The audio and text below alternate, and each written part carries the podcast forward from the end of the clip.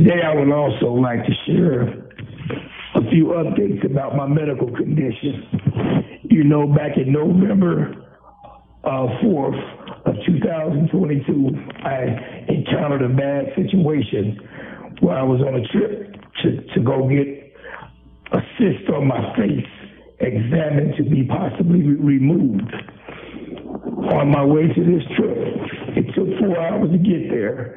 I went through a series of uh, tremors where I was forced to hold my urine, and the urine started to bag up in my system.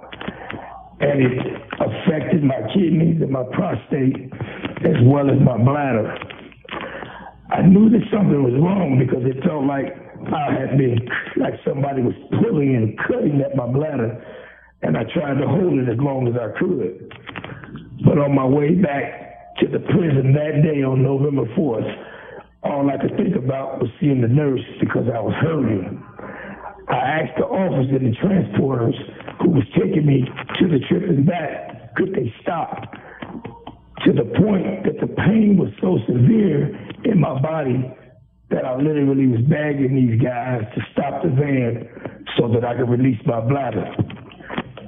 My cries and pleas fell on deaf ears, they began to laugh at me, and they turned up the volume. They told me that they couldn't stop, and they wouldn't stop. They turned up the music, turned up the air conditioner, and they ignored me completely. That is a serious struggle that I've had to come to terms with because by the time I got back to the to the prison and I talked to the nurses, they also didn't really try to understand what I was going through. Uh, it was one nurse, she didn't really know what was going on, so I explained to her that my bladder, something in my stomach was killing me. So she examined me, the most basic things, the vitals, took my blood pressure, and all that was good. She listened to my stomach and told me I was good and sent me back to the cell.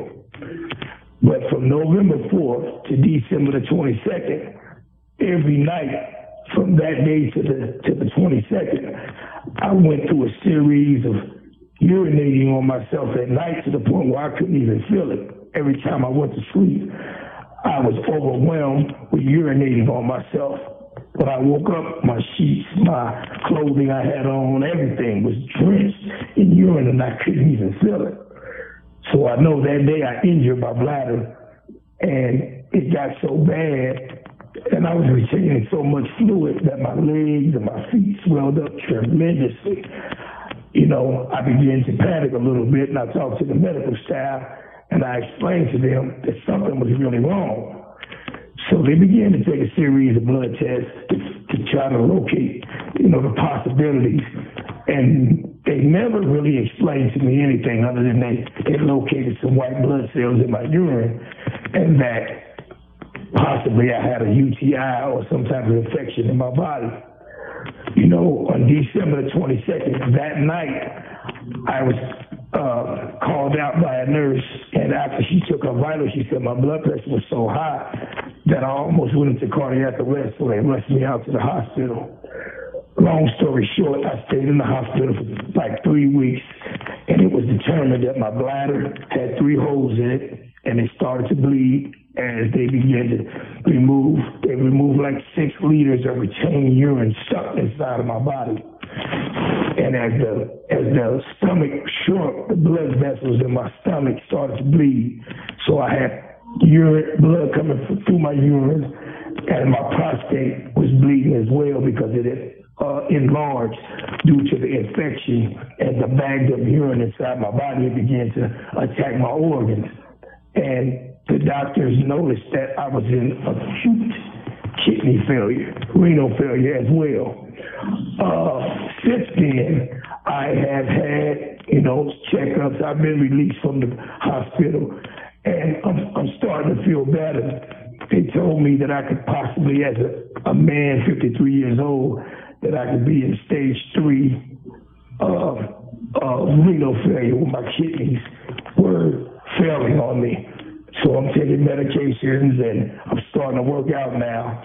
But my main issue is that I have a catheter still in my body because of my bladder was so distorted and disrupted that I could not urinate properly anymore.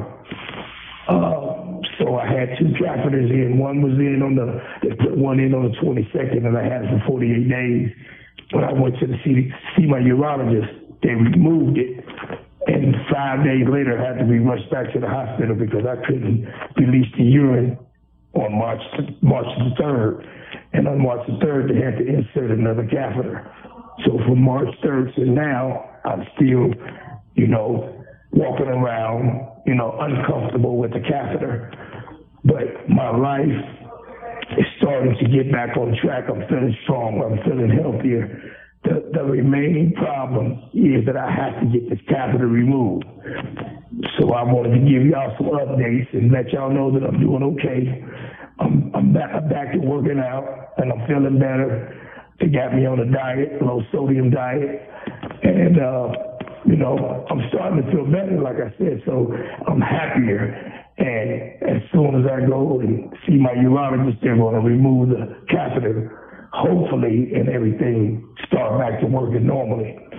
I also have an appointment to have a biopsy to ensure that I don't have cancer, you know, prostate cancer, which I don't think I have, but we're going to do the prostate biopsy anyway. So I hope that this kind of satisfy a lot of the inquiries about Brother Khalfani Malik Khaldun's health. You know, with y'all prayers and y'all support and y'all continued love, I've made it through. And God has, you know, pulled me all the way through. So with, with y'all prayers and love, I appreciate it. I send a warm hug and, you know, my blessings of love and peace to y'all. And uh, continue y'all support. Don't give up on me. And uh, all power to the people. I send my love to all my comrades, male and female. And y'all take care of yourself. These commentaries are recorded by Prison Radio.